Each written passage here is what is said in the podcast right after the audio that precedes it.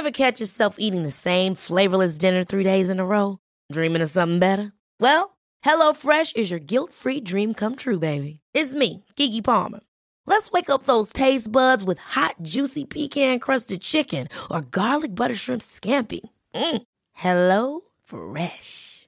Stop dreaming of all the delicious possibilities and dig in at HelloFresh.com. Let's get this dinner party started.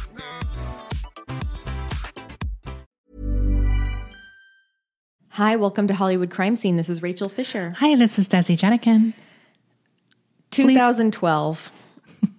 Liz and Dick came out on Lifetime. This was appointment TV. This was an early live tweeting exper- experience on Twitter. I do remember live tweeting this. Oh, see, I wasn't on Twitter yet. I remember this was like everyone was gearing up because this was supposed to be Lindsay Lohan's comeback movie. And we had seen images of her filming it. Like that was a big tabloidy kind of thing. Like Liz on set. I'm sorry, Lindsay on set as Liz. Yeah, because she hadn't worked in anything like high profile for a long time at this point or for years. She was more of a disaster. Like that's why she was in the papers, right? yeah. For so her antics. Oh my god. Uh anyway, I like we were saying before we started recording, we thought this movie was slightly better than we remembered it. what a piece of shit. Yeah. I look I love that the movie opens based on a true story as if this is anything remotely resembling the truth. it's like, yeah, there are real people who existed, but this ain't it. like imagine like fucking up such a juicy story that would be so interesting with people who are very interesting in like one of the most crazed times of their lives, just Right. like this volatile relationship and just to make them seem so boring. On top of that, I also feel cheated that I didn't get my Lindsay Lohan comeback movie. Oh, yeah, and she hasn't done anything since. like Not really, to make up for it. No. And okay, let's just get into it. We start right from the opening credits. You know you're in trouble. You know you're in trouble because they're playing like budget Michael Bublé. And just it's like a photo shoot of them in character, Yeah. but it's just bad. We open with a pool party and a voiceover of Richard Burton saying, I fell for you the moment I saw you. I wrote in my notes, this is lower budget than I remember. I wrote terrible casting. That's like my first note. Then we flash to August 1984, Switzerland. We see an elderly Richard Burton writing a love letter to Liz, and then he tells the maid to put it in the post. Then we just see Dick. He's like lay, lays down on the bed. He's like, "Oh, I'm caught in a moment. I'm I'm Yeah. reminiscing Yeah. about all the good times." Okay, here's an aspect of this movie I had completely forgotten about. This was such a stupid choice. I get I think what they were trying to go for is this is an easy way for exposition and to fill out backstory on these two people. Yeah, it's terrible. Like, oh, this is an artistic choice. The confessionals or whatever they're called. periodically throughout this film, we see Liz and Dick sitting in directors' chairs. Like it looks like inside the actor's studio or something. I think when they even have the first one, it's like, okay, Mr. Mankiewicz, uh, like they act like they're on a film set, but it's clearly just for, like you said, exposition. That's- it's terrible. That's why they did this, Yeah. right? Yes. I mean, I, I- when I first saw them, I was like, is this is this based on a play? Like I actually Googled if this was based on something that I didn't know about. Because I was like, why would you do that? Right. It didn't make any sense. Because there's nothing added by these moments. In fact, it it's worse because it it exposes how bad these two people are portraying these characters. Like it is amateur hour. It's totally amateur hour. I wrote Lindsay isn't even doing an Elizabeth Taylor impression. Like she's not even doing a bad SNL impression of her. It's she's just It's- Lindsay. She's Lindsay in a, bl- a dark haired wig. Yeah. Like a that's bad it. wig. many bad wigs because she has a very a lot of hairstyles in this one. Wait, did did we get to the part where it says the last day of Richard Burton's life? Is that when he lies down? Yes. So that's the other thing we hear, we see. We're going into this. We're dumbasses, but this is truly a they they're like we need to make a movie for dumbasses. We'll spell it out for you. They spell out everything in Yeah. this movie, including these little moments that we get where we see Liz and Dick sitting in these directors' chairs where they're like, well, my previous husband's da da da, and listing off the name or whatever, Yeah. like filling out. Like we don't know her whole history. right? In case anyone forgot, I like diamonds. yeah. So then we go to 1961. We're in Rome on the set of Cleopatra. This is where Liz and Dick meet. Dick introduces himself to Liz and he he says, "You're a you're a very pretty girl. Do you know that?" And then we cut back to Liz in her director's chair and she says, "No, I didn't like him by the way." Yeah. She and we, she storms off when he says that to her. Can I just say that Cleopatra, Elizabeth Taylor's Cleopatra, this is like some of the most iconic hair and makeup in in film history, like recognizable. Who was the I'm sorry, I don't want to trash anyone, but like their makeup and hair budget mm. must have been so low. There was one part where Cleopatra had like a snake on her head, a gold snake. And I was like, that's not from the movie. No. it was like you went to Party City, got a bagged Cleopatra costume. I could, yeah, that that is like, first of all, that Cleopatra is like those I, those images of her in the makeup and the costume are iconic. Right. How do you not like at least nail that, right? The wig looked like it was supposed to be they're like, okay, this is like a share this was a share wig Yeah. from Party City. Yeah. Let's flat iron it, maybe cut just, it and make it Cleopatra. It, it was. I was obsessed too with her eye makeup. It looked like she did it herself. It was bad. It again, some of the most iconic makeup in film history, and it looked like she did it herself. Yeah. I, I was really upset about that. So later in Richard Burton's trailer, he's asking his brother Ifor like for information about Elizabeth Taylor. He's like, "Will you find out where she's having dinner tonight?" Because immediately he's like, "This lady doesn't like me. I need to stalk her." Ifor, E by the way, I will say this the actor who played Ifor was the only one who had any sort of realness to him. Yeah. Like I liked Ifor, so I give props to that actor. He was trying. So that night, Richard Burton arrives at the restaurant where Elizabeth Taylor's supposed to be. We see Lindsay Lohan in a glamorous black wig. She's smoking a cigarette at the table. She's there with a group of people. Yeah. She's Lindsay Lohan eating it up. It's like I said before, it's she has a very distinctive voice. Yes. She did not do anything to disguise that in any way. She does nothing different. She is Lindsay Lohan in costume the whole movie. Not even in a good costume. no, and you you literally never forget it's Lindsay Lohan. I'm not kidding. It's just like you're always like that's Lindsay Lohan. the whole time. Ifor pays the waiter to get a table next to Elizabeth Taylor. He hands him what looks like eight thousand dollars. Like it is Yeah. a wad of cash that is so large. It's like you just tip them like a few hundred bucks. Right. It's absurd. So they sit down at this table next to Liz and her party and they start loudly talking shit about each other. Like they just Lindsay Liz can't I can't. She cannot believe that Richard Burton has the audacity to find out where she like sit down next to her at dinner. Yeah. And so she's like, "Oh, there's that rude man." Yeah. who's my co-star and he's like there's that bitch Yeah. except he doesn't even say anything that interesting he uses a lot of like flowery like okay we get it you're a classically Right. trained shakespearean actor because they really want to hammer that home they keep reminding us throughout this movie that like richard burton is a classically trained actor Yes. and the Uh, way that sure. the way that they do that and they tell us that because this movie is all tell and not show Mm. is that they'll have him like reciting like shakespeare and stuff Annoying. it's super and annoying. she and when she he does it, she loves it. It's like I don't buy that for two seconds. no.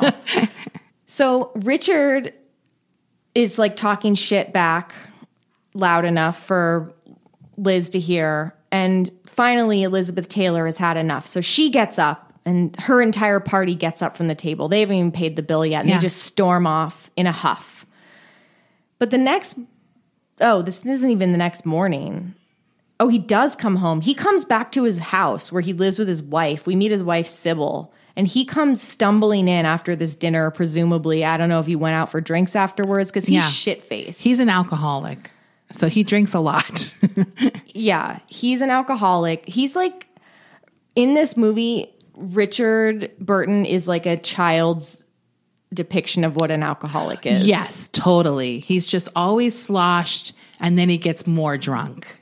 And he always has a bottle in his hand. It's like very he was drinking vodka once where I was like, come on. Like he was literally chugging it. They just it's like they didn't they didn't know how to portray romance, they didn't know how to portray alcoholism, they didn't know how to portray a tumultuous relationship. Everything about this is like, which made me laugh several times. It's like, this is a romance like none you have ever seen. And then it's like they show you literally the most boring romance you've ever seen. It's like, yeah, I don't get it at all, actually.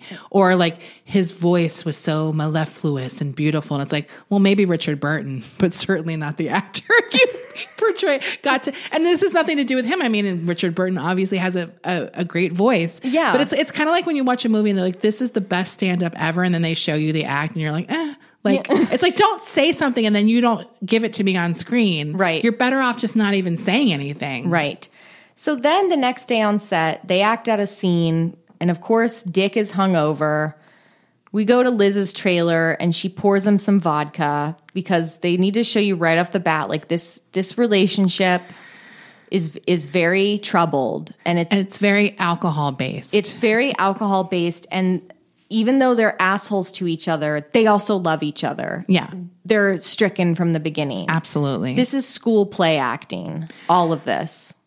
yeah, especially when she thinks he's um, coming on to her at some point Right. during this trailer scene and she huffs off. I just, it is literally like the girl in, you know, the crucible in high school or something trying to do her big monologue. because she keeps like she it's like everything is very staged like she she it's like now this is when i stand up and put my hand on my hip You get the feeling that Lindsay was fed her lines before everything she said, and she could only do like three at a time. yeah because it's very stilted. there's no fluidity to any of this it's just abysmal and here's another thing that is a running gag throughout this uh, movie, where Richard calls her dumpy, and it's like, or like makes fun of her for being pudgy or what. I was like, she is like a hundred pounds. right also she's wearing bright purple contacts Yeah, very distracting. very halloween store purple contacts It's like we get it. She She, looks had like a- violet eyes. she looks like a lizard yeah it's like elizabeth taylor had violet eyes they weren't hot purple Yeah, these are these are definitely Halloween. You're playing some kind of electric A lizard. yeah, a lizard or something. So then um, Richard is pouring a stiff drink because he's got to have alcohol in every single scene. He's pouring a stiff drink at dinner with his wife. And surprise, Liz arrives at the restaurant with her husband, Eddie Fisher. And it's like, oh, get we're both married. See? Yeah, see, And I we- got this guy. Does every single person in this movie go to the same restaurant? Throughout the entire movie, it's like everyone's running into each other, They're in Italy. There's a lot of restaurants there. but they right? all go to one. Yeah, Everyone does. they just look. It's the budget. They only had. They filmed all the restaurant scenes the same day. Next, we see Liz with cucumbers on her eyes. She doesn't want to go shoot her love scene with Dick. It's a big love scene today, and mm. she's being very unprofessional. She's like, I don't want to. I don't want to do this. This is horrible. Is the worst. Like you've been acting since you were nine. Seriously, I don't buy this. yeah. I don't buy this at all. Neither of them are happy about this. And neither one of them, by the way, are, at this point are portraying any of the tension you might see. And I hate them. I lust for them. We're not getting that at all. It only looks like they dislike them because they're not portraying the lust you Right. might have for an opposite attract situation. That's been done in millions of films before and worked perfectly fine. It's an Right. old thing. But none of us buy for a second that they're actually into each other or Ever. why they would be. Ever. No. There's nothing about it. There's zero tension between either There's no them. chemistry, nothing. So they get on this bed. They're shooting their love scene for Cleopatra, and like the can like Richard Burton's like, I, I need a minute because like he's like, you know, I'm gonna fucking throw up if I have to do this love scene with her, and uh, th- then he starts reciting some poetry, I guess, or maybe that's the script. I couldn't tell. I, I was shocked that they were filming. I didn't. I was like, this is in the script. I put in my notes they aren't even filming, but then apparently they were because they're like, that was great. But there Yeah. wasn't any like quiet on the set. No. We're rolling. yeah, it was weird. I agree. I thought the same thing. I was like, that was filming because I, I when they were like making out or whatever, because he's like looking at her tits and then he like passionately like takes her down. I was like, damn, save it for when they're filming, right? And I, I- was like, they were filming. Oh, okay. This was a continuity error in the script. Something was missing here. And someone on on set says, "Who's going to tell Sybil?" His and someone's wife. like, "Who's going to tell Eddie?" Right. so immediately, immediately following this scene, both Liz and Dick run off to the trailer and they're making out as they're running to their trailer in front of everybody. They're not even hiding it. No. They're just like all over each other. and then we get a montage of them running to trailers, avoiding their spouses. Yeah, they're trying to avoid their spouses who are visiting them on set. Eddie Fisher tries to get into Liz's trailer and they're like, "Oh, I think she's in getting her makeup done." And then um you know, the same thing happens with Sybil. She tries to get into Richard Burton's trailer and they're like, "He's I think he's on over there. he's taking a shit." yeah, he's he's in the crapper. So then they're laying together on set. I guess they're back in the love scene Yeah. room and they're talking and they're just talking. They make plans for dinner. They're like, let's go out to dinner. Ooh, yeah, just two Now- co-stars. Now we like each other. Yeah. But they arrive to this one restaurant that is the only restaurant in all of Rome, Yeah, and the paparazzi's there, and they catch Liz and Dick at dinner. yes, And the next day, the tabloid publishes a story like, ooh, what's going on here? Is this where we get the scene of Darryl Zanuck in Hollywood seeing the headlines? Oh, God, I don't even remember. Because I, I was laughing when his assistant, he's like, paparazzi, you know? They call them that because they buzz around like little mosquitoes or something like that. Again. It's like, why, why are you telling us that? we yeah we get another unnecessary explanation that just takes you out of the entire movie um then we get another director's chair inside the actor's studio moment between liz and dick it's i didn't even write down what it was about because it was so stupid I don't, I i don't, don't, have even note. care what they Yeah. said It's, they literally could cut them all from the movie and no one would notice. And the movie would be 30 minutes shorter. yeah it, but the story would have benefited And the- yeah. From it then we get a scene of sybil acting her absolute ass off Oh, yeah. She tried. I think Sybil, Sybil and Ifor tried the most Yes. in this movie. She's furious at all these tabloid stories that are coming out about It's her husband cavorting around Italy with Elizabeth Taylor. And she's like, I could handle you cheating before, but now it's very public. Yeah. Yeah. The paparazzi is also hounding Eddie Fisher about the tabloid rumors. Is your wife, are you being cucked? And he's like, it's publicity. I was like, that's not typical publicity. Right. Where they're like, pretend you guys are having an affair, ruin your marriages for the sake of the movie. It's like, that's not publicity. Yeah. Wait, I did write down something from that confessional because at some point in it, Lindsay said, Buster. She And said- it was, and it was just like that. It was like the, I can't describe how it was so unnatural when she's like, and don't tell me, Buster. It, it was just like, it's like they're clearly trying to use oldie timey language, But Lindsay just the way she said it was just so awful. It was like this is just everything that's wrong with this movie right here in that one line reading. It's just like nothing fits. Like she would also do these things where she would try and like laugh like they were having a natural conversation, but it just came off like the actors were I laughing. mean, the weird thing is, I remember when I first saw Lindsay Lohan in The Parent Trap and thinking she is such a great actor. Like she's such a natural presence on screen. And it's like, what happened?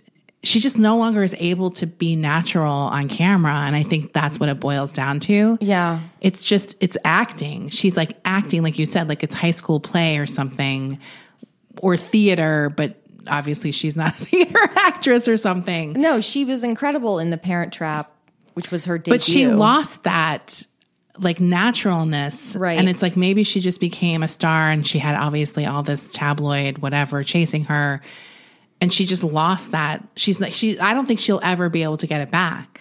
which is really sad. It's very sad. because I do think about her a lot, and I think about how awesome it would be to see her le- do a comeback movie that was legitimately good. she just needs to be a real person again. Yeah. Do you know what I mean? Like, Yeah. And I, cause that's like usually I think the best acting when they can just be real and comfortable on screen. And she Right. can't. Like, uh, anyway. It really sucks. So next we go to a party at Liz and Eddie's house. Dick is there. I don't know why they invited him. he shows up He's there and he's wasted. ready to bust balls. And he drunkenly brings up the tabloid stories at the parties. This really brings the mood down. Yeah. This is like, why are you bringing up this alleged affair, which is actually real, Yeah. in front of And everyone knows. everyone knows about it? Why are you bringing this up at the party? And then, as if that's not bad enough, he says to Liz Taylor, Who do you love, him or me, at this party? Yeah. And she says you and he's like well who is that and he goes you and she goes you and she and she looks right at richard that didn't really happen did it i mean th- this could not have possibly been how it went down right Uh, I don't 100% know. I feel like it's possible it might have happened. at a party like this I think so, but I'm not 100% sure. Like, I, I- have a vague memory of hearing something like this. i would love to know Yeah. So after lindsay says you to richard she then runs out of the room crying out by the pool and her mom appears and she's like did you just end your fourth marriage Yeah. You're 29. You're 29 years old, Elizabeth Taylor, film actress. also, she leaves the party with crying where it's like, yeah. It's terrible. Let's take a break here. okay. Okay, we'll be right back. Ryan Reynolds here from Mint Mobile. With the price of just about everything going up during inflation, we thought we'd bring our prices down. So to help us, we brought in a reverse auctioneer, which is apparently a thing. Mint Mobile unlimited premium wireless. Ready to get 30, 30, bit to get 30, bit to get 20, 20, 20, bit to get 20, 20, bit to get 15, 15, 15, 15 just 15 bucks a month. So, Give it a try at mintmobile.com slash switch. $45 upfront for three months plus taxes and fees. Promo rate for new customers for limited time. Unlimited more than 40 gigabytes per month. Slows. Full terms at mintmobile.com. I'm the queen of starting a free trial offer and forgetting to cancel it, oftentimes being charged for months for something I'm not even using. If I asked you how many subscriptions you have, would you be able to list all of them and how much you're paying? If you would have asked me this question before I started using Rocket Money, I would have said yes, but let me tell you, I would have been so wrong. I can't believe how many I had and all the money I was wasting. With Rocket Money, I can see all of my subscriptions in one place, and if I see something I don't want, I can cancel it with a tap. I never have to get on the phone with customer service. They'll even try to get you a refund for the last couple of months of wasted money and negotiate to lower your bills for you by up to 20%. All you have to do is take a picture of your bill, and Rocket Money takes care of the rest. Rocket Money is a personal finance app that finds and cancels your unwanted subscriptions, monitors your spending, and helps lower your bills. Rocket Money has over 5 million users and has helped save its members an average of $720 a year with over 500 million in canceled subscriptions. It's definitely saved me money and now I can use that money to waste on things I do want. So stop wasting money on things you don't use. Cancel your unwanted subscriptions by going to rocketmoney.com slash Hollywood crime scene. That's rocketmoney.com slash Hollywood crime scene. This show is sponsored by BetterHelp. I have had a really stressful year with work and family stuff, and I know I'm not alone when I say I tend to push that stress down in order to get what I need done, done, and that only makes things worse. We all carry around different stressors, big and small. When we keep them bottled up, it can start to affect us negatively. Therapy is a safe space to get things off your chest and to figure out how to work through whatever's weighing you down. In the past, therapy has helped me navigate many situations from helping me to set boundaries to just becoming the best version of myself. If you are thinking of starting therapy, give BetterHelp a try. I love that it's entirely online, so it's convenient, flexible, and suited to your schedule. You just fill out a brief questionnaire to get matched with a licensed therapist, and you can switch therapist anytime for no additional charge. Get it off your chest with BetterHelp. Visit betterhelp.com slash HCS today to get 10% off your first month. That's betterhelp, H-E-L-P dot com slash HCS. Okay, so we're back on set filming Cleopatra. And in the middle of shooting, Liz and Dick just like run off set, get in their car, and start driving off into the hills. Yeah. Who scored this movie? Because the score of this movie does not match driving up into the Italian hillside. It sounds like Hallmark Christmas movie, shopping at the mall. Well, and I think the person who scored the movie is the same person who um, created the backdrops of Italy. It looks like a placemat at Olive Garden. I was like, they really made zero effort to look like they were actually in Italy. It's like a green screen image of Rome, I guess, and they're standing in front of it with their car. I was like, this is terrible. When they were right, are you talking about when they were parked out front of like the jewelry store, yes, and there's the paparazzi surrounding them, and she's wearing yeah, they're all just clearly on set right. with a car. It's crazy. It did not look good. Now there we see this is like a whole montage because we also see them in a bubble bath oh God. and he's reciting poetry.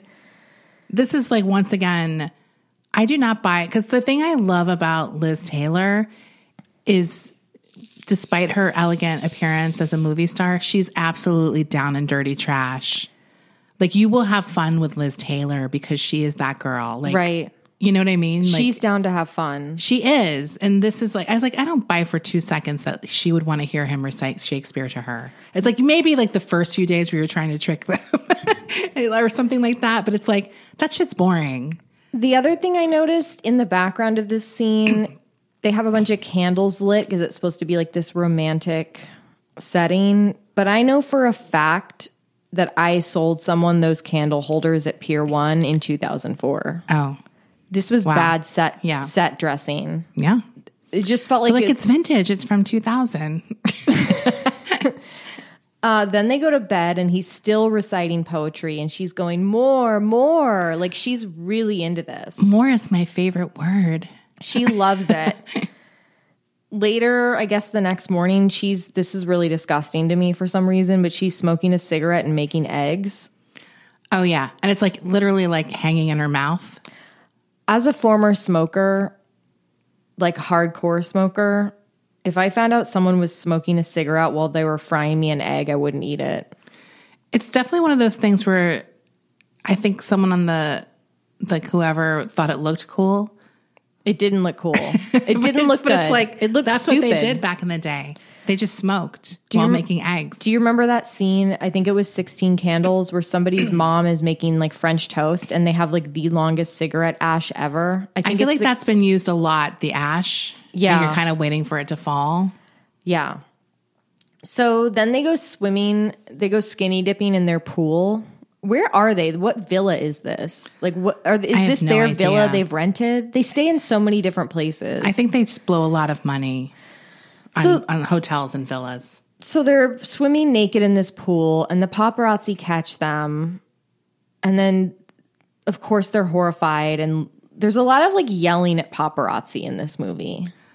Well, because they really want to illustrate to us how difficult their love story was because they were just under the public eye, the scrutiny. Yeah, And it's like, yeah, that is an interesting story. You didn't do jack shit we didn't. to make me care in this in this movie. this needed to be a mini series because they blew th- like nothing was ever allowed to just sit. Yeah, I was shocked when this movie saw seeing that this movie was only an hour and a half I was too. because I was like, I, my memory was so different. I I, thought it was like a three part something or other. I thought it was at least two hours. I thought it was like a long movie, but it was only an hour and a half. I think that this could have, even if it was still with all the like bad acting and bad hair and makeup, like if they had at least made this like a four parter, then we could have been more like, like immersed in their relationship. Yeah, because everything is very shallow And because they have to move on very fast. Well, it's like when you're spanning from 1961 to like in 1984. Yes. And you're on, this is only an hour and a half movie, it doesn't work. Well, even their first marriage, which was 12 years, it's shocking when she says that later in the movie because it's like it seemed like a year. It seemed like a year tops. So she yells at the paparazzi, and then, but then she's like into it. She's like, flashes her butt, and Richard Burton's like, "Oh, you, your butt's gonna be in the paper," and she's like, "If they want a show, let's give them a show." yeah, but then that never materializes either. We never see her. I was actually looking up Elizabeth Taylor paparazzi ass. Did that happen? I have no idea. Did they catch them skinny dipping? No idea. So the next scene, they go jewelry shopping. And Richard Burton is like, You can get anything you'd like. And at this point, I was thinking, How rich is Richard Burton? Because Elizabeth Taylor is significantly more wealthy than he was at this point, at least. Yeah. I feel like He's not rich enough to be buying $100,000 necklaces. specifically for her because Yeah. she's the type of woman who wants a hundred thousand dollar necklace at minimum. So she picks out a gigantic diamond and emerald necklace. It looked cheap as hell, but who knows? Maybe it was real because I was reading Wikipedia earlier and they did get later on in the movie when she gets the ring from him, they Yeah. did get an actual diamond. I was laughing at so hard at that ring because I was convinced it's fake. Because it looks cheap as hell. It looked like a There's no ring. sparkle or dazzling anything about it. so if it was a real diamond, the cinematographer didn't capture the you know sparkle, The and, like, fire. yeah, the fire of it. The paparazzi then finds them, of course, outside the jewelry shop, and one of them says, Suicide, yes? I laughed. That's what he said. Yeah. That's what he said. and that's how he's he, Italian. He speaks mm. Italian. That's the only word in English. suicide. yes. Yes. And Dick immediately knows what this means, even though it's like I could barely understand the guy. Yeah. He that's all he said. And he goes, Oh my God, I have to go. Sybil's in the hospital. They do this a lot. He puts it's like he puts four and four together in half of a second. Yeah. There's no like, wait, what? Never. Nothing. He just immediately knows my wife has attempted suicide. So he goes home where his brother confronts him and is like, What are you doing? And he's like, I love Elizabeth. And then the brother rattles off a list of her previous husbands. Again, brilliant exposition Yeah. on the part of whoever wrote this. Richard goes back to Elizabeth and decides to break it off with her. And she starts crying and she runs into her room and she's like, I won't live without you. Yeah. And then she takes a bottle of pills and chases it with vodka, which is kind of fucked up to do right after his Totally. wife. Here's a funny thing I noticed, and they do this several times in the movie. When he comes home and gets confronted by Ifor, his first thing is like, Kate? Because it's like, okay, They all know that we know his daughter is Kate Burton, Burton Right. the actress. so whenever he talks about any of his children, he always, always- uses Kate because we know it's Kate Burton, and they have to like give us a little wink, like you know Kate Burton, the famous actress who's alive now. That's her when she was a kid. Her dad's Richard Burton. Right. He never mentions any of the other kids. So Liz Taylor is writhing around on the bed after she just ate pills and vodka and she He's still there, by the way. he's still there and she says you can go this shouldn't take too long sorry. i wrote this wig is horrible but i don't even remember what it looked like there were so many bad wigs in this I think it's just a long one. was this a long one Yeah. And then he carries her from the room straight to the hospital. Did you notice that? I was like, did he carry her the whole time? he didn't even put her in a wheelchair did he yeah did he even have her in the car at any point because it looks no, like they cut from him carrying her out of the room, and then he's still carrying her down the, the hallway of the hospital. It looks- and it looks like he literally just walked four miles, like whatever, down cobblestones Yeah, carrying her in his arms. Right. ridiculous. and, and Because you know, someone was like, "And you're still carrying her." right. So later on set, Liz is getting her makeup done, and the director's like, "How you doing?" She's like, "I'm fine." Then we watch their final scene, and the director's like, "Wow, that's a wrap. This is the worst acting I've ever seen in my life." I, I just wrote Elizabeth crying, worst actress. like they do their final scene. It's supposed to be this like big moment in the film. And the director's like, that was incredible. Yeah, that we got it, guys. This is we're good- done. That's a wrap. we see the worst thing. We're like, surely he's going to do another take. No, No, it's no, perfect. It's done. Liz decides that she needs a break from acting. She's like, I, I need a break, a long break. And Dick is like, me too. But then he says, I think I'm going to try and make things work out with Sybil because she wants to make it work. So obviously, Liz is very upset about Yeah. this. I thought my little stunt at the hospital would have gotten you back in my what good about graces. when I suicided after she suicided?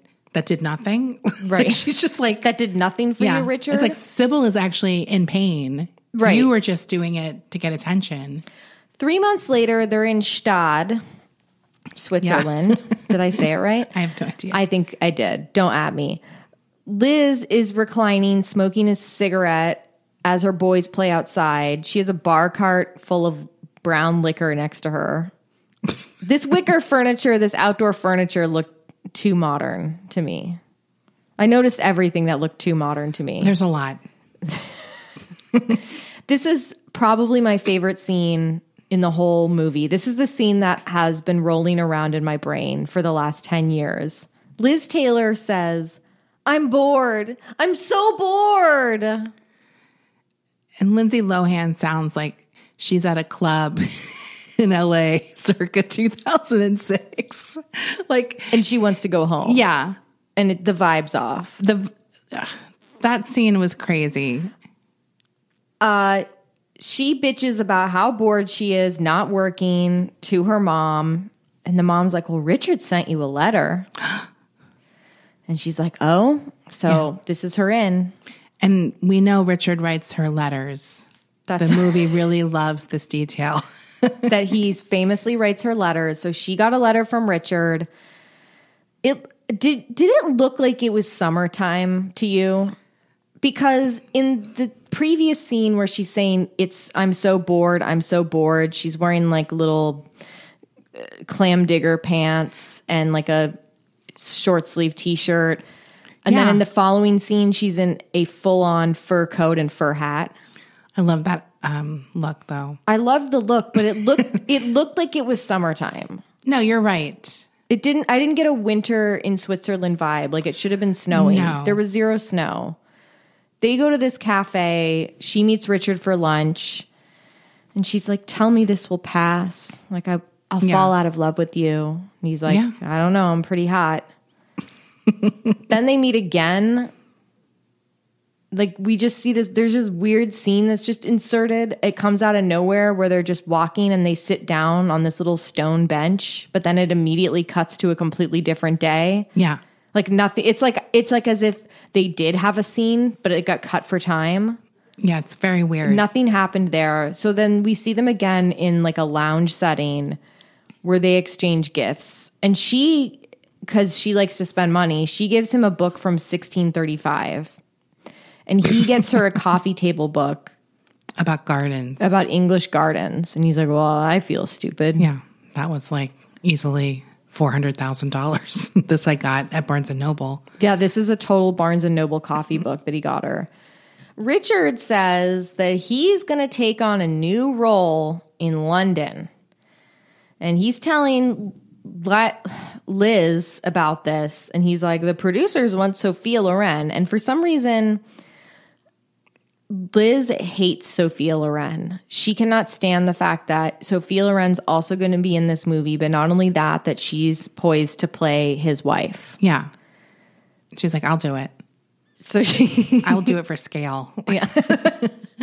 Imagine being that powerful in Hollywood that you can be like, no, Sophia Loren is not playing this part. I am.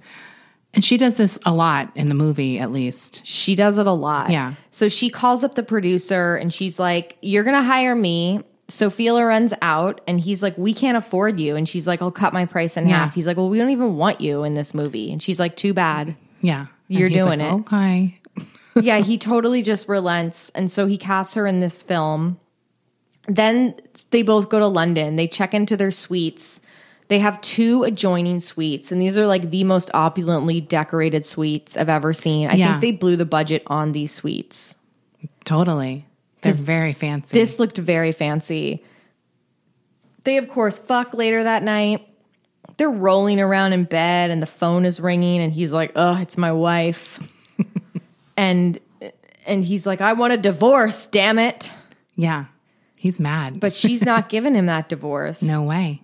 She's Catholic.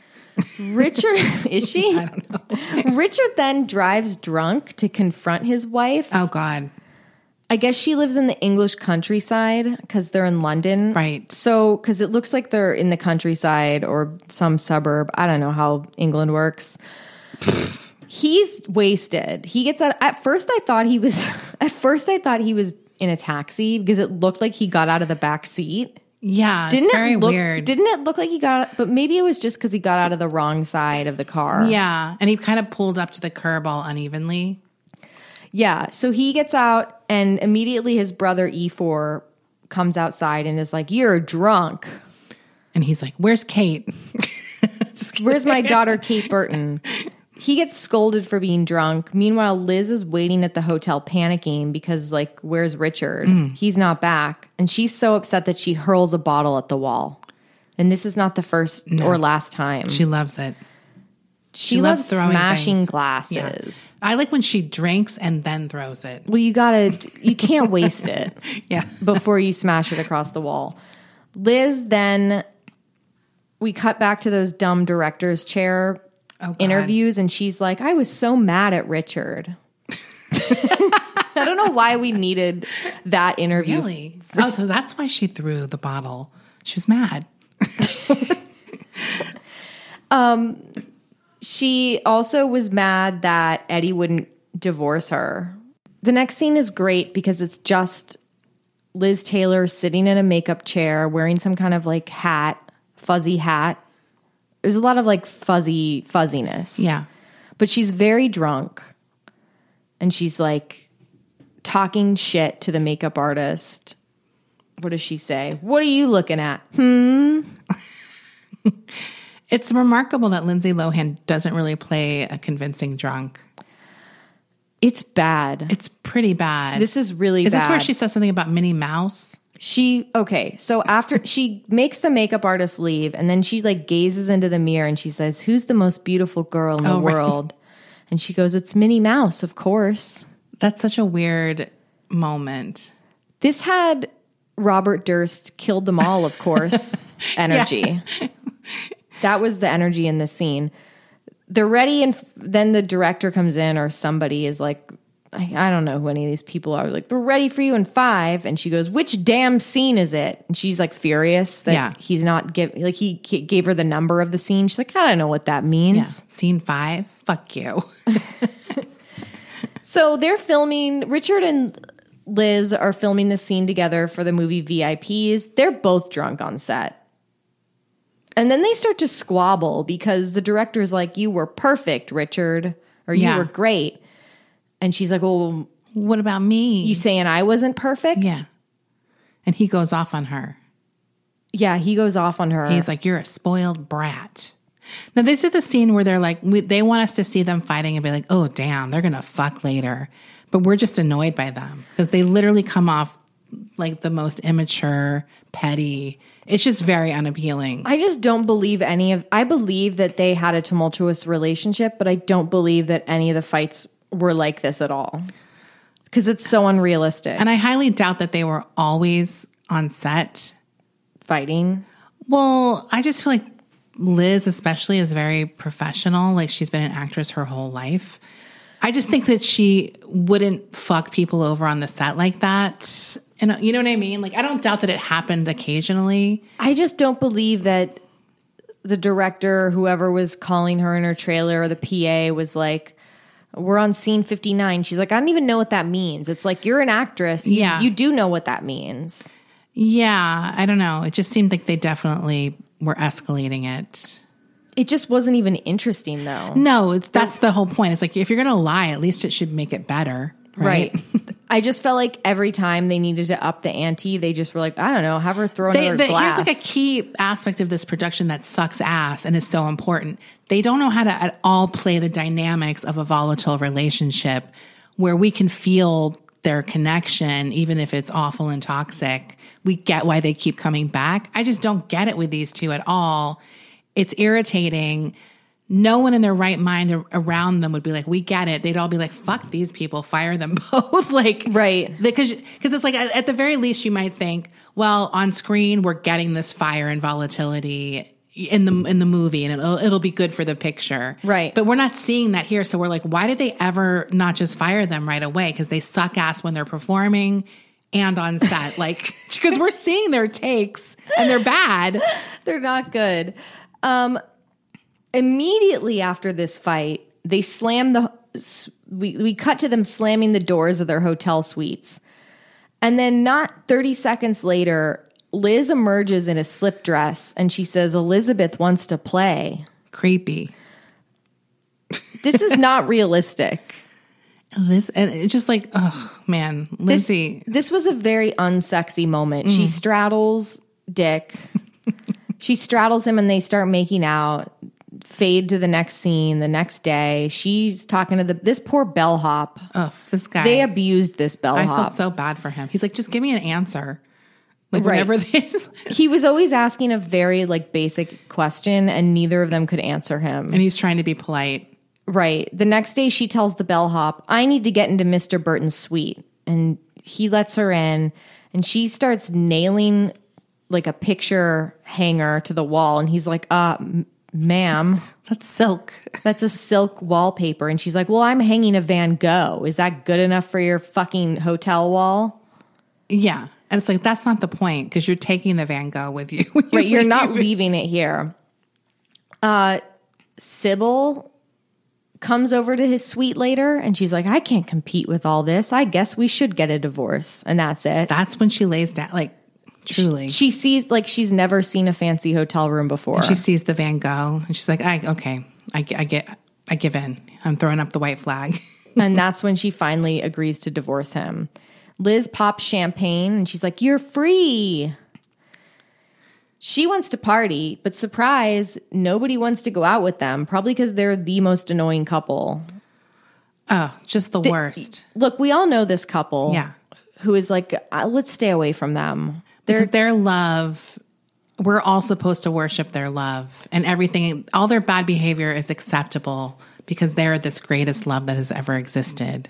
It's Right. just very, it's rude. So they go out to dinner where they see all the people because, like, once again, everyone goes to the same restaurant. Yeah. They're in London now, which I know that there's more than one restaurant in London. All the people who don't want to be seen with them are at this restaurant. like, there's at least two couples that they're like, hey, they rejected us tonight, and so Yeah. did they. They said they had to stay home with their sick kid.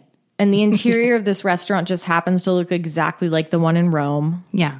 With like different curtains. slightly, maybe. I don't even know, but it looked the same. So Liz says, hypocrites, all of you. Like she looks around and This is another thing they don't sell well. We're supposed to be on their side because everyone else is hypocrites about their lives and they're just living and being who they are. But who they are is a bunch of assholes. Yeah. yeah, this is like an hour and a half of just watching this couple be irritating. Yeah, absolutely. There's nothing redeeming about them as a couple. Of course, there's paparazzi when they get back to the hotel. Like, we get it. Then the bellhop asks them if they're going to check out when filming ends. This is another instance where they're abusing this guy.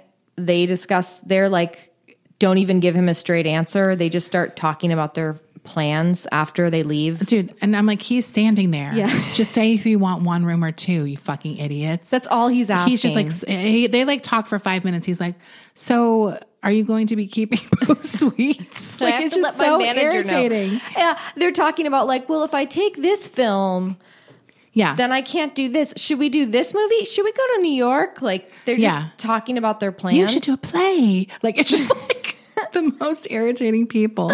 so they do decide that they're going to go to New York because Richard's going to get back to his roots and get back on the stage. Six months later, Liz watches Dick rehearse Hamlet, and she's like, incredible. She's like, wow. I put, Richard is acting. he was acting so hard.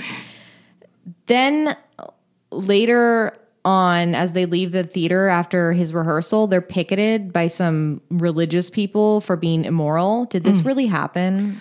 I think this is true. Because apparently there was a headline in the paper, which of course she just happens.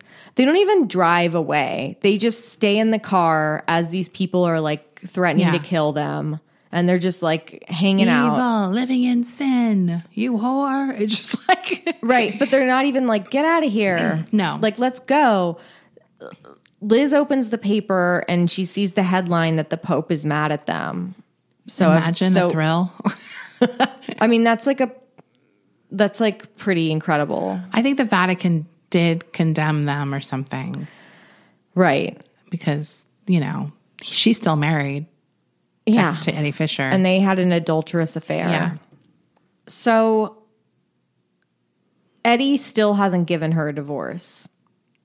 But then, like the very next scene, she's at her lawyer's office signing divorce papers. yeah, they really don't let us see the stress of her trying to get divorced. We don't even see Eddie being like giving his reason why. No, there's That- nothing.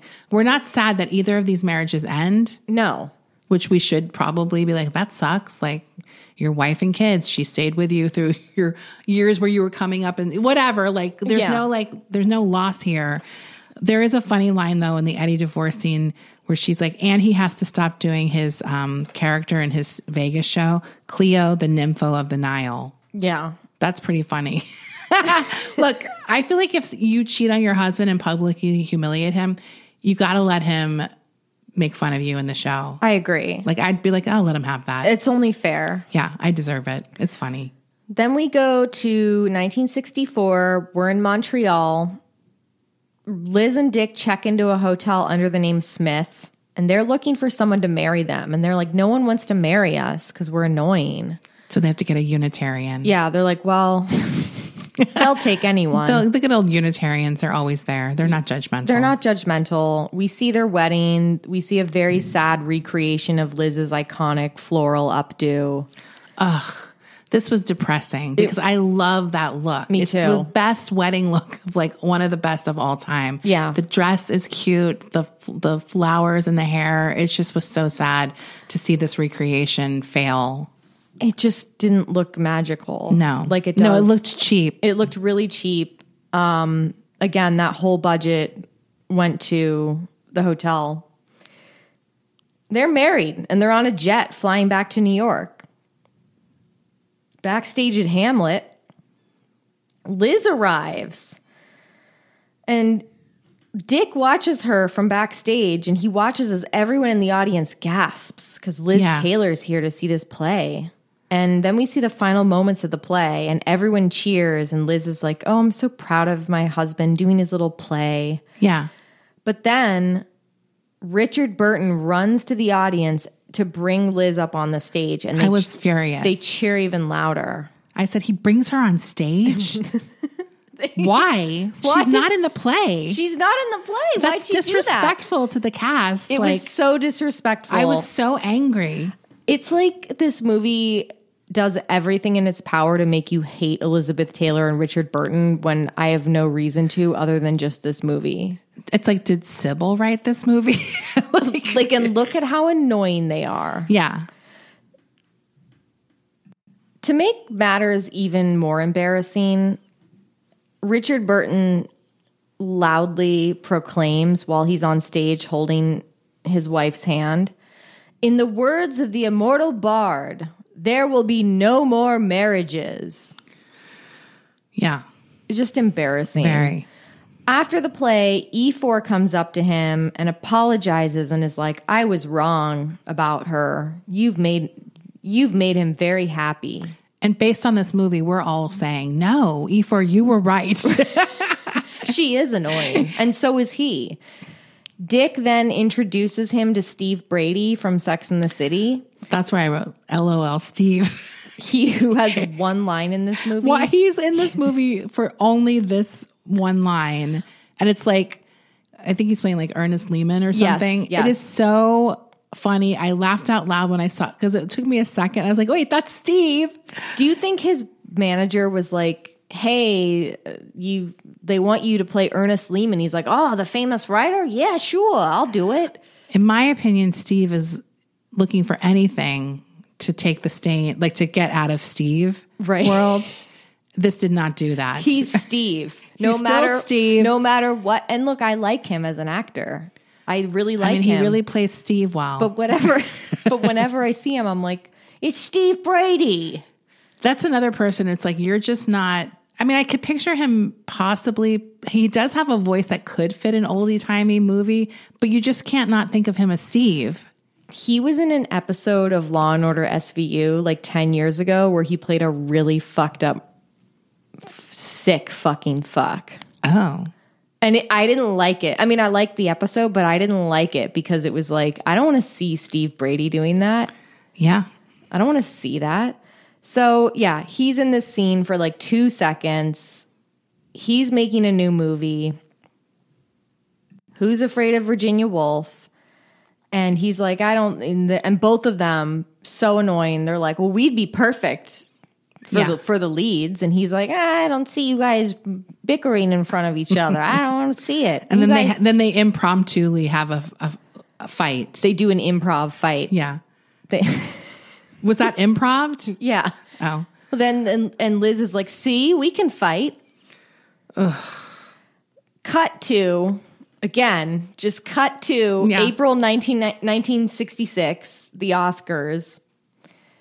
Richard Burton does not win the Oscars for his role in Who's Afraid of Virginia Woolf. no. he loses. is- no, no, no, no. This is the first Oscar loss. Wait, which one is this? This is when he loses to Lee Marvin. Oh yeah, So he'll lose again later. This is the first one he loses because he gets nominated two years in a row. which was this movie? this movie, I don't even fucking remember. Okay, but he loses to Lee Marvin. He loses to Lee Marvin. Lindsay is there in a green. That outfit is crazy with the long, long, long, long black hair. Yeah. And the green dress. right. So he loses.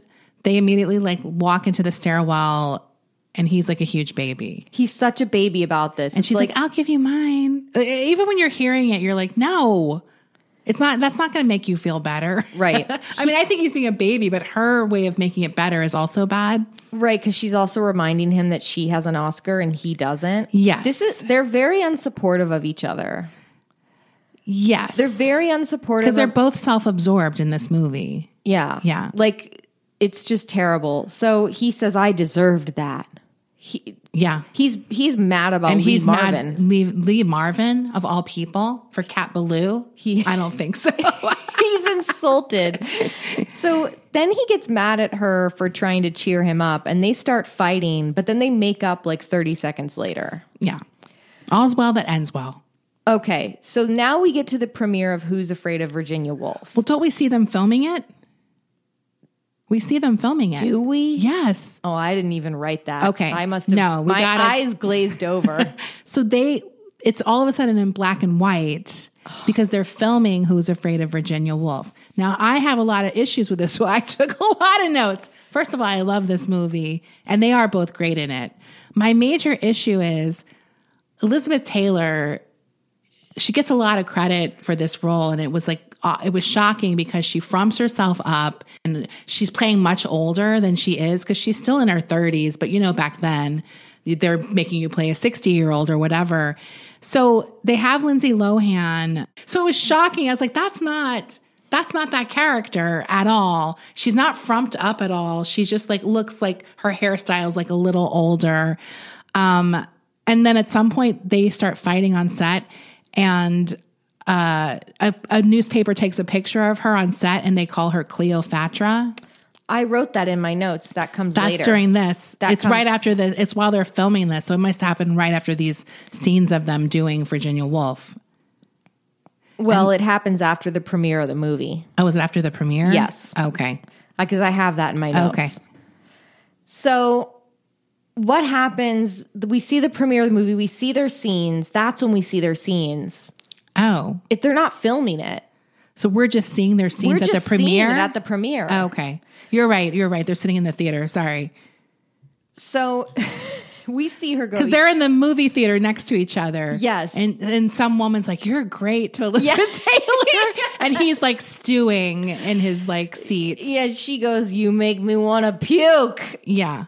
Yes. So they squabble after this movie premiere because it's like this. This is this is the writing of this movie. It's like, okay, we have to do one scene after the other. Fi- oh, wait, we did the fight scene last. Okay, now we're gonna do a makeup scene. Yeah. Okay, now it's a fight. There's it's just Yeah. it's like um, it's very predictable. So they're squabbling. She hurls a bottle at him. Then she opens the paper and she says, Cleopatra. Just a mean headline. Oh. God, is that how I look? That's what the paper says. And Dick says, I love you even if you get as fat as a hippo. Imagine. And then they, but then they make up immediately. Yeah. Next, it's six months later, and we go to Puerto Vallarta. Ifor answers the phone. They're all on vacation together. He goes, he wakes up Liz and Dick, and he's like, I have great news. Mm. Both of you are nominated for Academy Awards. Yes. For that stunning portrayal we just saw at the movie premiere. And Richard Burton, who's been a big baby, is like, I don't want to go.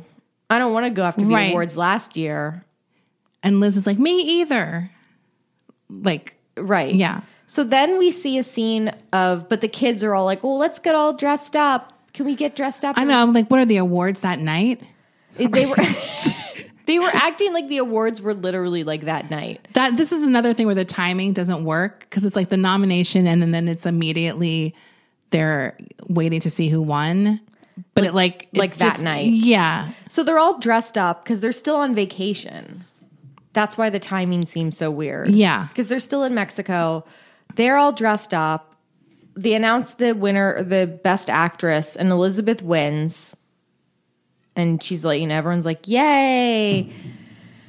And then Richard doesn't win again. He loses To Paul Scofield. to Paul Scofield. and he is fucking furious. because this is a theater actor who Yeah. his first like big movie role wins. So he's furious. And he's like, I should have stayed in the theater. See? And now his wife, his bitch wife, has two Academy Awards, and she's not even a good actor. That's what he thinks. according to him. Yeah. So he needs to be alone. These poor kids are like, Dad, Yeah, it's cool to just be nominated. No, it's not. it's insulting. lose. the next day, Liz and Dick's manager arrives to Mexico. And for the entirety, for the rest of this movie, this guy is in every scene. He's always, no matter what the scene, he is in the background with a calculator, adding things up and subtracting things with a little pad of paper and like pencils. He's just always in the back, Looking very concerned. very concerned. So he uh, tells them that they're broke. And they're like, How? Look at this villa we're hanging out She's at." like, how? And she has like 800 diamond rings on her fingers for no reason. And he's like, You to Richard Burton, you need to take the comedians, but it's with Sophia Loren. so then, uh, like, that conversation completely ends, and there's somehow the next scene they're in Portofino. Yeah. So, did he take the comedians? No idea. But they did buy a yacht. They buy a yacht in Portofino. that's their solution to being broke. Is he bought a yacht, Yeah. and he's like, We're gonna live on this yacht. We won't pay for hotels anymore. I got a yacht. We're downsizing. we live in Monaco. Yeah. So Liz brought along her personal photographer. To Oh, yeah. come, to come on the yacht. And Another downsize. another downsize and dick is like why and she's like because and he's like there's enough pictures of you and she's like yeah but these ones are good She's like, I'm not doing Cleopatra again. Because that was one of the things she said. She's like, that's a candid. And so she's like, I mean, we've all been there. oh yeah we've all. It's like, don't take there. a picture of me when I'm like looking down or in a weird spot. You got to make sure I'm up, whatever, aware. And then he's like also acting like she isn't attracted to the photographer. yeah she's like oh you think he's hot And he says to her, he's so skinny, you'd flatten him. like, so I was like, why would you say that? Also, and then you, not that it matters at all ever, but Lindsay Lohan is, like I said, very skinny. So it's like even weirder when he says those things. Like, it just seems so lazy. Yeah, it's very lazy and very stupid. so yeah then she says to him well you could stand to lose a few pounds and he totally looks fine. Like, not, No, like it's just like- it's just like they're so mean to each other. And he says well you have fat fingers. And then they show her hands and they're very slim. It's just weird. And it's like, I get if she's insecure about it, but it's like, it's just weird. so then she says do you want to make them beautiful? You want, you want my hands to be beautiful? And i genuinely was like where are they going with this? And she's like i need a ring a big ring. Next we cut to an auction where we learn that richard has now purchased a new ring for his wife for 1.5 million dollars. And he beat out Cartier and Aristotle Onassis. That's who, that's who the the other bids are from. So we know it's expensive. now this is a famous diamond ring that would go on to be known as the taylor burton ring or diamond Yes, it's huge. It is 64 carats or 66 carats. It's gigantic. It's pear shaped. It is an absurd piece of jewelry. when she puts it on, I'm like, that actually looks stupid. it doesn't look good. It shouldn't be a ring. it's ridiculous. I think she actually had it made into a necklace at one point. I think so too. Because the ring looks so stupid. She's like, look, my hands aren't look don't look pudgy anymore. Because the ring is so absurdly large. but it looks stupid as hell. I, it's one of those things where you put it on, and you can't believe how ugly it is. Yeah, it's it's really bad. Apparently they did use a real diamond for that ring or at least according to Wikipedia. I don't know if it was that ring, but they did use some real diamonds in this movie. Um, the manager, of course, is in the background and he sighs. He's like, ugh. Why is he everywhere? If you don't have, if you're broke, I mean, I, I know that means a different thing for rich people. Like when they're broke, it's like Right. whatever that means. How do you? How did he even buy a million dollar ring? Like, there's no way Richard Burton has a million dollar cash just lying around. Right. He's got like four kids, an ex wife who he's probably paying money to. He's got people on salary, his brother, Ifor. Like, Yeah. How do you, yeah. it just was so wild and that's not even the end of it now the kids are like we want to go to we want snow they want snow for christmas so he's like all right let's go back to switzerland richard gets there first the manager is there now the manager just is following them everywhere he's really concerned and he's Oh, looks, yeah. he looks very worried now the brother Ifor is scolding richard burton about their spending habits this next scene was very weird, and I didn't know what happened, but somebody fell down the stairs and the screen went black. It was Ifor. Sorry. But we never learned that it's Ifor. No, I had to look up what happened. okay Because it's very confusing. what the fuck was this? Here's what happens in the movie. We see someone fall down the stairs. We don't know who it is. The next scene is Richard Burton and Elizabeth Taylor walking into the hospital. A doctor comes out and says, It's his spine. He'll never walk again. And I'm like, Who? They so I, say. I was like, Is it Ifor? Because that's the only other character we know. Or the it could possibly be the accountant. So I looked it up. And while they were in Switzerland, they went out and got wasted together. And Ifor slipped and fell and broke his neck. oh my god. Yes. And was paralyzed from the neck down Oh my after god. that incident. But in the movie, the way they they rush through that, which is a major event in Richard Burton's life, this is a turning point for him. He his alcoholism gets worse. He feels like it's his responsibility, and he has guilt about it for the rest of his life. And it basically like is this major turning point for him. And it's just like a throwaway scene in this movie. Literally, what happens in this movie is we vaguely see the shadow of like a figure of a person, then the screen goes completely black, and we just hear, "Oh, ow!" Also, when That's the doc it. when the doctor was like, "It's his spine," I was like, "That's not the, how they would say it." That's like how you would write it if you had no medical knowledge at all. It's his spine. I'm sorry, it just sounded so weird. Um, So Oh wait, I, can I just say one thing? Their last moment on the boat before Sp- Switzerland that made me laugh.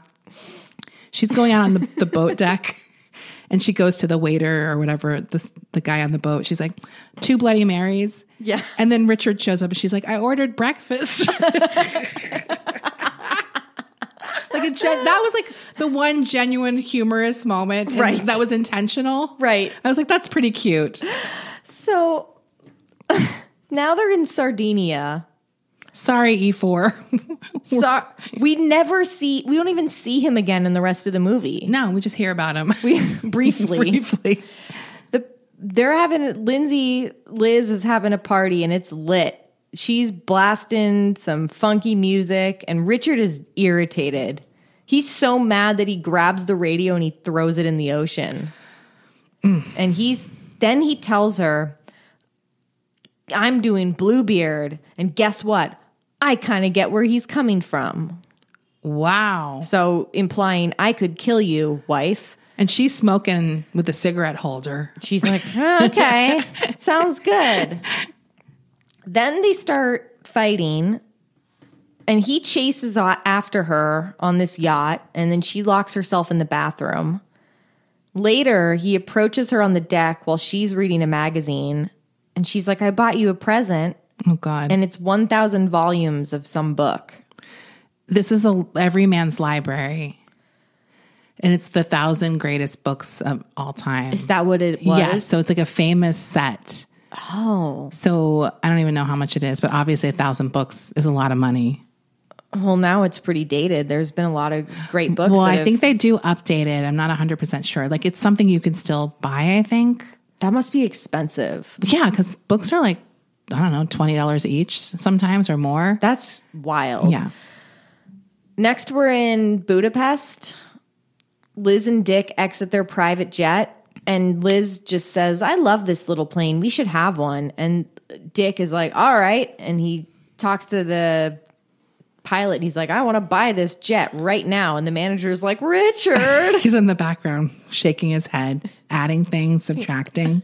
Richard, is this where Richard's wearing a fur coat? I'm sorry. I guess so. Um, Liz is in the hotel and she's furious that she didn't make the top 10 actresses list. And she's like, she just can't believe it. And so at that point, Richard Burton's like, you know what you need? You need a huge birthday for your 40th birthday. And she's like, oh, don't remind me I'm turning 40. You know who did make the list? Big boob Raquel. Raquel Welch. yeah. yeah, she did make it. So they throw a giant party and it's there's a nod to Cleopatra because all of a sudden these like Chippendale guys come out dressed as Egyptian pharaohs and they present a gigantic gold pyramid cake. That looks like it was made on that Netflix show Nailed It. Yes. That's how bad it was. Okay. Can I just point out another party thing that made me laugh? When the waiter just brought out a silver tray of boiled lobsters.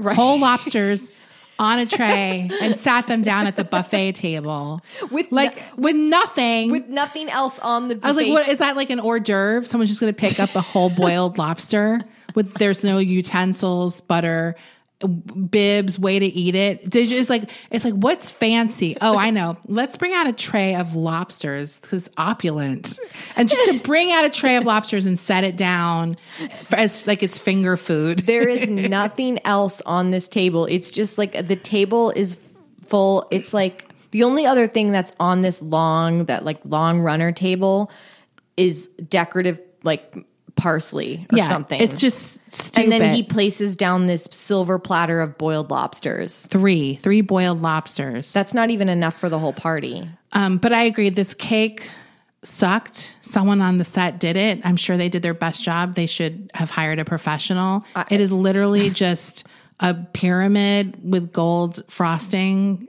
It looks like absolute dog shit. like it is so bad. And someone else at the party agrees because Oh. she says, she says, you'd think she was still a movie star. And Liz overhears this and she runs away crying, running to Yeah. her room, sobbing. She's sobbing. sobbing like she is a mess. So she's in bed crying and she says, I'm a joke. And Yeah. Dick comforts her. And then they both fall asleep because it's the next morning. They're both still in their party clothes. So presumably they just fell asleep and everyone else at the party was just hanging out, eating lobsters, Eating lobsters. and Can I pyramid have cake. A, can I have a bite of that tail? you gonna you gonna eat that claw?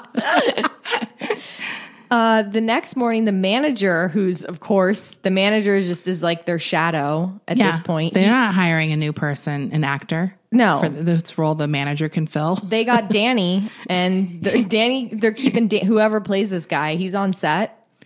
And then he's definitely the person you want to, to give you some tragic news. He wakes them up. This is pre coffee, and he's just like, I have terrible news. Ifor has died. This scene is bonkers. They're just sleeping. He literally wakes them up, and within se- with se- within seconds of them groggily sitting up, he's like, "I've got some bad news. Ifor Ifor has died." Just drops that on them. Now we don't know. The whole time they might have been getting updates about Ifor. He does die two. It's like year in the um real in real life. He dies years after his accident. Yeah. Uh, but like we said before, this movie we have no concept of how long it's been for anything. We see six months here and there. We don't know. we have no idea what fucking year it is. Um, but yeah, I thought it was bizarre that the manager or the accountant would break this horrible news to them like that. Why was he there? I have no idea because he's like tallying the cost of the party probably all night. Doesn't he have a family? No, Does, why I have no idea why he was still there. he, he's been with them since Portofino. Yeah. So then Yeah, not, your accountant doesn't need to be with you every second. Like that's not like how it works. They had telephones Yeah. back then. So then immediately cut back to the director's chairs. And Liz says, Look, I'll be honest, I didn't like Ifor when I first met yeah. him. This was supposed to be like a real moment, and it's just like okay, It just came off as very cold. yeah, A month later, we're on the set of Bluebeard, and Richard Burton is wearing the worst fake beard and mustache I've ever seen. Although he did look hot, hotter with having a beard and mustache. Oh, I, I forgot to mention. Once Richard finds out about Ifor, this is the scene where he literally picks up a bottle of vodka and just chugs it. Right. He literally just chugs a bottle of vodka. And I've actually remembered seeing that in movies a lot. And one time being like, I'm upset. And I tried to like chug vodka or something or swig it down. And I was like, I couldn't physically do it. Um, so I don't know. Maybe you just have to have a real taste for alcohol to be able to do that kind of thing. So he's wearing this fake beard and mustache on the set of Bluebeard. It's half coming off. Liz approaches. She's on the set for some reason. She's on set and she says, I hear you're on your third bottle. And then Dick says, I killed my brother. And she goes, I'm taking the plane to London. And then that's it. Is that where we meet Natalie? Oh, sorry. Richard, the tabloid says that Richard is having an affair. Yeah, we meet Natalie in that scene, but in the scene following that, where Liz is like, oh, sorry, I'm taking the plane to London, we see a tabloid that says that Richard's having an affair with Natalie, his co star, and Liz throws some more glasses at a wall. That's right. But in that scene, it's like, oh, they're kind of like a little flirty or something. yeah. yeah. It really loses the impact of throwing a glass against a wall when you've done it like three times already. Right. And then they the newspapers also have rumors that she is dating Ari Onassis. And she's right. And because she like purposefully, she's like, oh, yeah? Yeah. I'm going to play this tabloid game. So she goes on a date. I'll hook up with this Uggo billionaire. Right. and then the next day, she's like sobbing while looking at the paper of her and this guy. And she goes, What have I done? Yeah. Cut to two years later, she's in Bel Air looking at divorce papers. Yeah. That's it. This big, great romance is like, we just get cut to. Well, that's that. I thought he said no more marriages, but we need a break. So And Rich, she calls Richard and she says, Are you sure we're doing the right thing? And he says, Yes.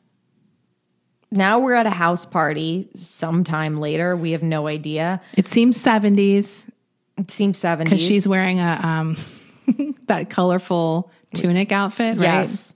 Liz says that she knows that Richard Burton is now dating a princess, and she also learns at the party he's proposed to this princess. And she says, "Get the car and the pill and a pill or something like that, right?" Yeah, she says she's having trouble with her back. She asks her man, this is like some guy she's dating. We don't even meet him.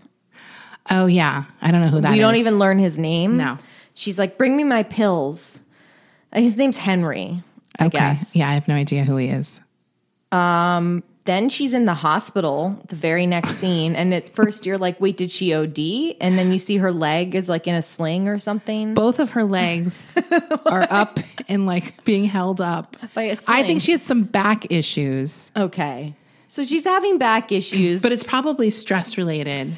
this guy Henry's there. He brings her jewelry in the hospital and he shows her the paper. And Richard made the front page because he broke off his engagement. I don't know why her new boyfriend is telling her this. Also, this upcoming series of twists happen at breakneck speed. Okay. okay.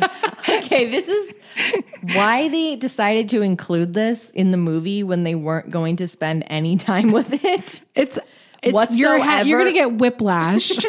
It's completely inconsequential. she finds out that Not to mention, I'm sorry, the guy playing her doctor, literally, they hired a, an actual doctor from Cedar Sinai. yeah, This guy is not an actor. He was he's just a doctor.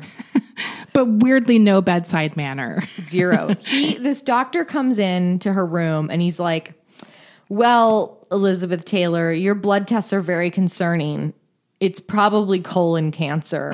So we're going to have to do some more tests." But wait, she finds out about the engagement and she's immediately like, Get me out of these stirrups. My back feels better.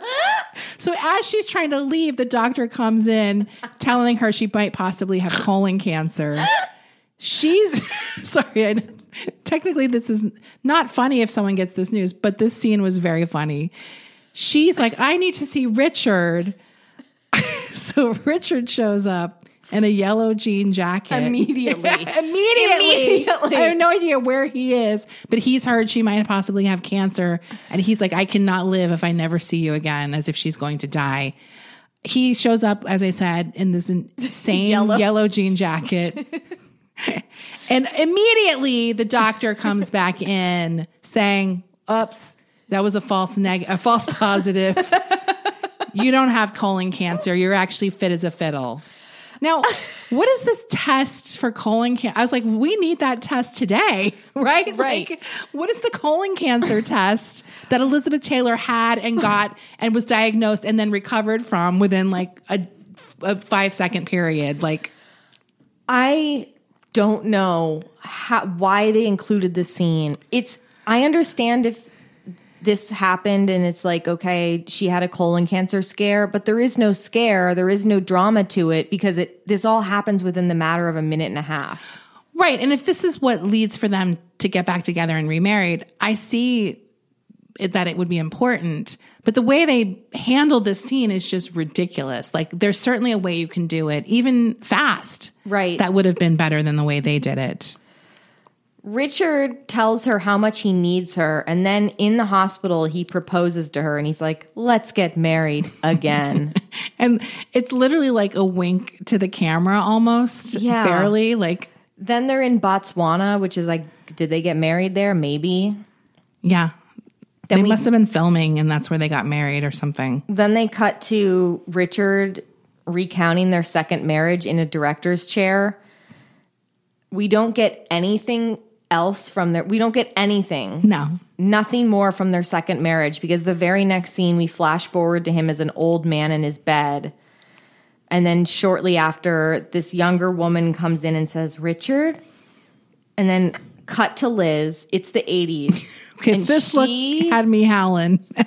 I- this look has been burned in my brain for 10 years also she is wearing the most insane elizabeth taylor in the 80s wig First of all, I'm going to be honest. This was my favorite Liz Taylor look that she did in the movie. Oh, same. The one that I felt like almost hit it the best. Yes. Because it was so funny and crazy. and maybe because it was more, I don't know, it just made me laugh. And I was like, that does look like her the most that I have seen in this movie. Like, Yeah. And it's probably because it was big hair, big sunglasses, that kind of, um, those running suits that everyone wore, the satiny, silky. Yes. Do you know what I'm talking about? but she yeah, and she had this like um dress on with like little rhinestones on Yeah. it and she had Yeah. the big big necklaces uh i mean they're eight, lindsay lohan was like 28 or so 26 when they made this movie Yeah. and she's now supposed to be in her 50s It was very funny. It's very funny. There's helicopters circling overhead, and her mom's there, and the mom hasn't aged at all. No, she's been the same age from 1960 till now. The mom looks the exact same, and she's like, Mom, what's going on? And she just goes, It's Richard. He's dead. and she immediately collapses. I screamed. it was so ridiculous. I screamed. I rewound it. This was worse than Tyra's faint, How how many takes do you think they did of this scene? where they gave up. I feel like a lot of things in this movie was like that's the best we're gonna get. but this this screen this collapse. She's just not the type of actress to be able to pull this off convincingly. They should have done anything but what they did. like have her collapse in her mother's arms or something. She literally you just if where the camera is, you see her and then you don't. That's how what- fast she collapses You and like makes this You just see her Yelp. face. You see her face, and it looks like she's rolling her eyes. Like literally, yeah, because oh, that's like, Lindsay's idea of what fainting is. She's right? rolling. She rolls her eyes and then she just falls. It's wild. Um, paparazzi are outside of Liz's house. The manager, who looks the exact same, he is also not aged. He goes outside to make a statement, and he said Miss Taylor will not be attending his funeral and will not be making a statement. A week later, she's in Switzerland, and paparazzi are following her car. And she says to her mom, her mom's there, and she says, "Do you know how rarely we were ever truly alone?" And then she yells at the paparazzi, "Can can you just leave us alone?" Yeah, she's at his grave. Leave Right. us alone. Even in death. She she she brings him flowers, and she says, "Forever an ocean." right, because he said she was like an ocean or something to her. Yeah, and then we cut back to them in the director's chairs, and she goes, "I think we balanced each other out." That's like what a deranged, toxic person says about their relationship at the end. Right. And you're just kind of like, okay, like, sure. Let's leave each other. Yeah. We end with words on the screen that say Elizabeth Taylor kept Richard Burton's letters for the remainder of her life. And then the credits immediately roll, and it's like the worst smooth jazz song you've ever heard. they really thought when we heard that statement that she kept those letters her whole life, we were going to be in sobbing tears. Right. But we're just emotionless at this point because we don't care about these people. We don't care about their fucking letters. It's not romantic to us at all. I don't want to read those boring ass Shakespeare letters. Like we hate them at this point. Which is so fucked because, like you said in the beginning, Richard Burton and Elizabeth Taylor, like this could have been a very juicy story. This could have been an incredible story. This could have been a Who's Afraid of Virginia Woolf level type thing. Like, Right. That's why that movie is so great because these people are fighting and we get where they're coming from, even though it's awful. And like you have the young, it's just like the young couple is seeing how things devolved and like, this movie is so bad. Like that was my final word. This movie sucks. Like this movie sucks. I'm angry at this movie. Not only is it bad, it's it it tries to ruin the legacy of two probably interesting people and Elizabeth Taylor Taylor certainly had a fascinating life and it just makes her look like the biggest spoiled bitch annoying do you know what I mean and I actually legitimately like her and think she's cool and funny like she's funny Yes. and this movie is just like It did such I hate a it. and I don't doubt that she did have spoiled moments. Like her lifestyle was, uh, her life is wild. Like she never had a normal life. So obviously she has like things that are probably very annoying and self absorbed and whatever. But she wasn't portrayed as a dynamic human being in this movie. No. She was completely one dimensional. And Lindsay Lohan does not pull off this like movie star quality that would make someone like Elizabeth Taylor compelling. Like she doesn't have it. Or at Which least in this movie. Which like sucks because I, in my fantasy, they redo this m- movie with a really great script and a great director, and Lindsay Lohan gets it together and does it and pulls it off. I feel like most people who like Lindsay Lohan are rooting for a comeback for her. Yeah. I just don't know how it happens at this point because uh, she would have to fundamentally change everything about herself and and take and have real consequences and like acceptance of the things she's done, accountability. Do you know what I'm saying? Like I mean, yeah, but also at the same hand, I think she is just ex- quietly living her life uh, overseas where she is That's now, true. and she might not ever want to return to this. Which and I don't care. right. That's that. I don't care if she does. If she want, and when I'm talking about a comeback, it's only if she wants it for sure. Yeah. Uh, and I'm happy if she's living a life overseas, as long as she's not trying to kidnap children on the street anymore, or whatever Right. that thing she did was. Uh, yeah, I don't. I'm I'm fine with that option. Um, I can't. What is the last thing she's acted in? I can't even have remember. no idea. I feel like there might have been a small role in something, but I think it's been years. Yeah. Uh, I definitely think there was something after this. yeah, I mean, I, de- I do remember watching this and thinking it was going to be a train wreck, but inside I was like, well, maybe she can pull it off. Like, right. uh, and you know, she is definitely terrible in this, but it's also a really bad movie outside of her. Yeah, she's not the thing that makes this movie bad. It's bad on multiple accounts. it's just bad all around. Yeah. And like this guy, uh, what's his name? Grant Bauer, Bowler? Bowler. I remembered where I knew him from. He was on that show, Ugly Betty. Oh, He played the love interest of Vanessa Williams, and he's he was good in that. And I mean, the thing with him is, I don't even think he's that bad in this. Like, it is clearly a bad script. He's just, uh, yeah, they have zero chemistry. Um, there's not much he could have done in this role. Yeah. He had an easier job because I don't think people know Richard Burton as well as Elizabeth Taylor. right. So it's like any generic English actor type would have been fine, I think. So yeah, I don't know. It's a very funny movie though. It's it's it's entertaining to watch for sure, and it was great recapping it with you. Great to have this be the closeout to our July movie month. I would love to see more of this type of movie, like Hollywood biopics that are just terrible. Because it is a very I, like the first one that comes to mind that's more of a big budget movie was the one with Kevin Spacey playing the singer. I think it's called like Beyond the Sea. Did Oh, you ever oh, see Bobby that one? The Bobby Darin one. I yes, never yeah. saw that. So there are a lot of just wildly. Wildly miscast um, things where people are playing a popular entertainer. It's just I really very hope. funny. I don't know if they if the microphone picked up two of my cats fighting right now, so they just they had me. more chemistry than Lindsay Lohan. So they just heard me go, "Hey." yeah. That's a relationship I want to see on screen. that kind of fighting. And then they're licking and grooming each other two seconds later. That has a lot of I can, that's got a lot of tension. It's only a few seconds long and it works. Yeah. This movie though, no. They could never capture that. No.